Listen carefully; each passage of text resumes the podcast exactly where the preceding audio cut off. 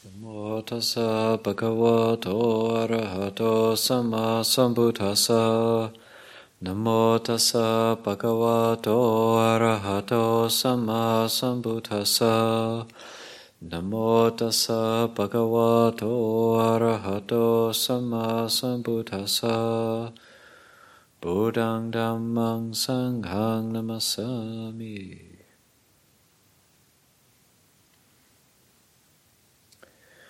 It's December 23rd, 2023, Saturday night at a Abhayagiri. And uh, there's the monastic community here and a fairly small group. So, uh, probably a lot of people are getting ready for Christmas, either visiting family or, or maybe with friends. And uh, sometimes Christmas can be this time when I know for myself, like a feeling of like uh, loneliness. Don't experience that so much here, but uh, I know before I was in the monastery, and it was kind of a kind of a time like, oh, all these other people are happy, and I'm out, kind of left by the wayside here. So there's uh, kind of a sense of loneliness. I think many people probably share that around the holiday season. And it's, uh, well, everybody else seems happy except me. And uh, very grateful to have come into contact with the Dhamma teachings, teachings of the Lord Buddha, and to be able to contemplate these things, reflect on these things. And I uh, felt it was a very good uh, pre-Christmas gift to be able to listen to Tan Ajahn Sek yesterday with uh, Q and A, tea time Q and A with Tan Ajahn Sek. Very nice. So just a, uh, just thought I would give a very short talk, very short synopsis of some of the salient points from last night, and uh, and sort of just leave it at that. And one of the points was that uh, there was a question about greed, hatred, and delusion. These are these three, what are sometimes called the three root defilements, or the three poisons uh, greed, hatred, delusion, or attraction, aversion, confusion. So that's uh, lobha, dosa, moha. And uh, then uh, Ajahn Sek making the point that these are actually results. These are actually results, uh, not necessarily causes. They're actually results. And I thought that was a very interesting perspective. And what are these the results of? They're the results of taking this, taking the khandhas to be me and mine. So the root, the cause is taking the khandhas to be me and mine, and then the result is greed, hatred, and delusion. So I thought that was a very good way to see it, a very useful way to see it. And then also another point being that a lot of these uh, good qualities, like when we feel like we meet a very senior monk who has a lot of metta, then that metta doesn't necessarily come from them having developed it as their main practice, but it comes as a natural result of no longer taking the khandhas as me and mine or the realization of anatta, not self, and so that the sense of self having passed away, then there is only goodwill, there's only compassion, and there's a sense of unshakability because if if the khandhas are not me, not mine, if this body and mind is not me, not mine, then how could criticism, how could how could I be shaken by criticism? How could I be shaken by any unfortunate circumstances? Another question was asked, sort of. Uh, have you come up against any big obstacles? And he answered that, uh, well, all of these, anything, nothing has been unsurmountable. Everything has been just something that uh, there's a feeling that one can just accept it, whatever arises. Uh, so there hasn't really been anything that's so difficult that it can't be accepted or can't be endured.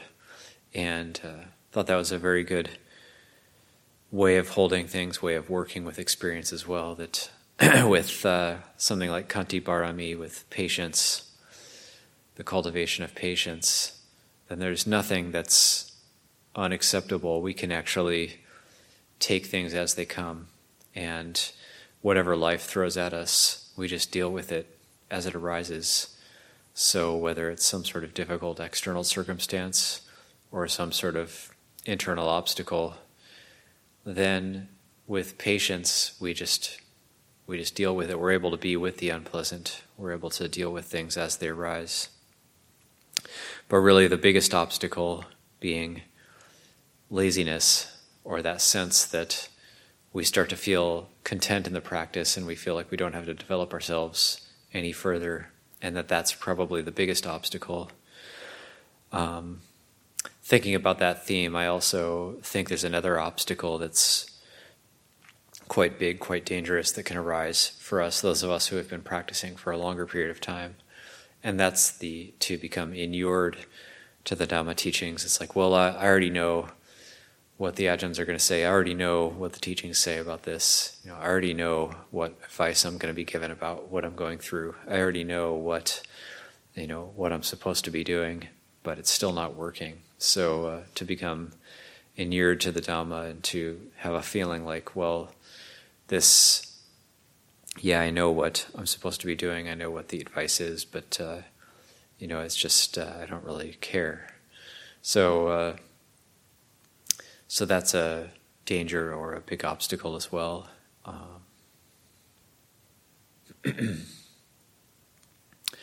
so when when we're just cruising and things seem to be okay, but we we could actually develop ourselves further. We have to be careful because the defilements, the things that cause suffering, the causes of suffering in the heart are laying dormant for the time being, and then if we're not careful, they're going to arise in ways that cause obstacles, uh, further obstacles for us in ways we can't predict. And so when things are well and we've developed ourselves to a certain point where we feel like, yeah, it's good enough, maybe I don't need to go any further at that point, it's good to really contemplate the body, take the body apart, look, uh, take, uh, see what is this body actually made of, and really come back to the Kayagata Sati, the uh, first foundation of mindfulness of contemplation of the body. Also, death contemplation, because aging is always racing towards us, death is always racing towards us. We just have a very short window where we're actually healthy, young, feeling feeling good, feeling energetic. So to not become complacent or not become heedless, we have to actually, as Milarepa says, carve upon our mind stone the uh, the idea that death will come at some point. and so to not become heedless, to be very uh, careful in the practice one one uh, way uh, that we can also when when we're say not sick we're energetic we're feeling fairly well is to actually make use of that opportunity to do do whatever goodness we can also to cultivate whatever goodness we can. Uh, for myself thinking uh, I've had these opportunities to do some tudongs in America and, and I don't know if I'll really have that opportunity again. I don't know if my knee, after having surgery on my knee, I don't know if uh, that opportunity will come up again. So that we have a very brief window where we're able to do these things. And uh, this life is actually very, very short. It actually passes very, very quickly. Hmm. The Buddha even says, uses these very strong analogies like a flash of lightning, like a bubble like a lump of foam. It's just passing away very, very quickly. It's just, in the big scheme of things, it's just, this life is just a very, very short blip on the screen of samsara. So to make sure to use the time well, yeah, to contemplate what we can, uh, do whatever good we can. For myself, I've been uh, thinking quite a bit about generosity, and particularly in the framework of Dana Sila Bhavana, the generosity, virtue, and then mental cultivation or practice, and, or self development. And the uh, it is interesting that Dana, that the Buddha highlights that as really a beginning point or one of the roots of proper practice. And I think it, I really do think that generosity does lead to right meditation, and that generosity is a very, very important route to right meditation. Now, generosity, there's different types of generosity. We can uh, do things in the monastery just because we're assigned to do them, or we can do them because we genuinely want to help out, or we can do them thinking by this or that action that's just something good to do, it's the right thing to do. And we can do things begrudgingly, or we can do things in a very neutral way, just running on automatic, or we can do acts of generosity and look and see what needs to be done and then feel very happy about doing it. And the Buddha said that generosity can be purified in a couple different ways. One way that generosity is purified is that one does an act of generosity towards a worthy recipient in terms of uh, generosity towards noble beings, generosity towards people following virtue, the ultimate level, generosity toward the Arya Sangha, or generosity towards people who have, have seen Dhamma, who have realized Dhamma. So that's purified in one way.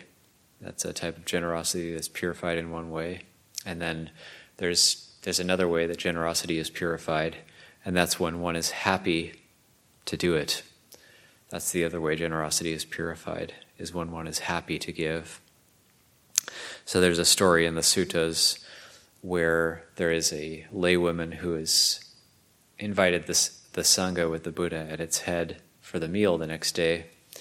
And she's so happy and so elated to be cooking food for the Sangha, she actually stays up through the night cooking the meal.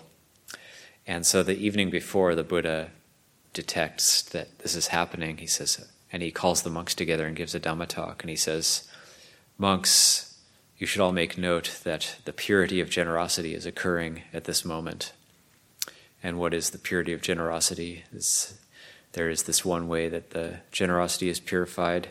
There's an act of giving to the noble Sangha. And the other way it's purified is one is very happy to give, and that this uh, laywoman who is currently preparing a meal for the Sangha has that purity of generosity. And so monks want you to, would like you to make note of that and, and know that this is a very special and a very rare occurrence in the world for generosity to be purified in this way.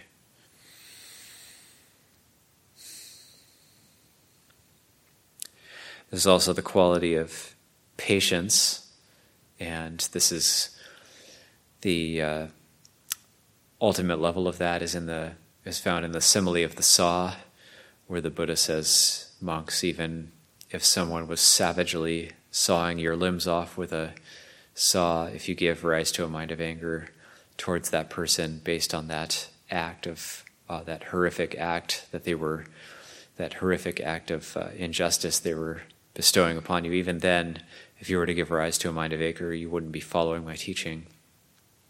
So there's this very high bar set for anger and patience uh, the word khanti it's actually seen as an antidote a direct antidote to anger. And um, if that is the bar of the Buddha is setting, then how much more so can we cultivate these things that what what happens when uh, somebody you know chews loudly next to us or smells bad or you know these things that would normally make us angry or somebody is just not quite following the rules in the monastery. You know, what does the mind do with that? A lot of times our anger can be justified, and yet the Buddha is talking about in the simile of the saw, even if somebody is doing you great physical harm, uh, he's really challenging us not to give rise to a mind of anger. How do we do that? You know, how do we do that? It really comes back to reflecting on the khandhas, reflecting on this body as not me, not mine, not myself, as just earth element, water element, fire element, air element. You know, that's the way to do it. That's how we do it. So it comes back to those basic practices of just seeing the body and mind as not self. Because if somebody is doing us physical harm, we're not going to be able, by an act of will, to not get angry.